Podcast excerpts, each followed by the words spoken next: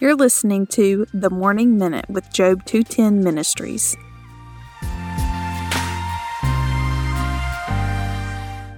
Ezra 10, verse 11 and 12. Now then, make confession to the Lord, the God of your fathers, and do his will. Separate yourselves from the people of the land and from foreign wives. Then all of the assembly answered in a loud voice, It is so.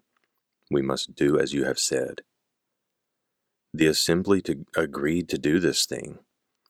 And I find it incredibly sad at the end of the book of Ezra, where so much happened from God for God's people with this story.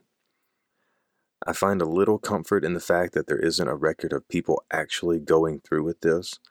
We have a list of men who married the wrong women, but the results or follow ups not in the book.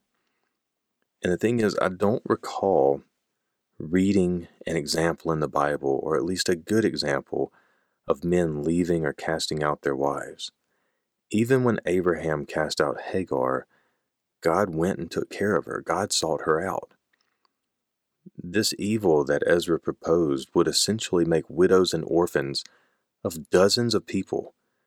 But God never intended to split up marriages and families at all, much less in order to make a wrong right. The answer for atoning for sins is not to commit another sin. That's our takeaway. Have a great day.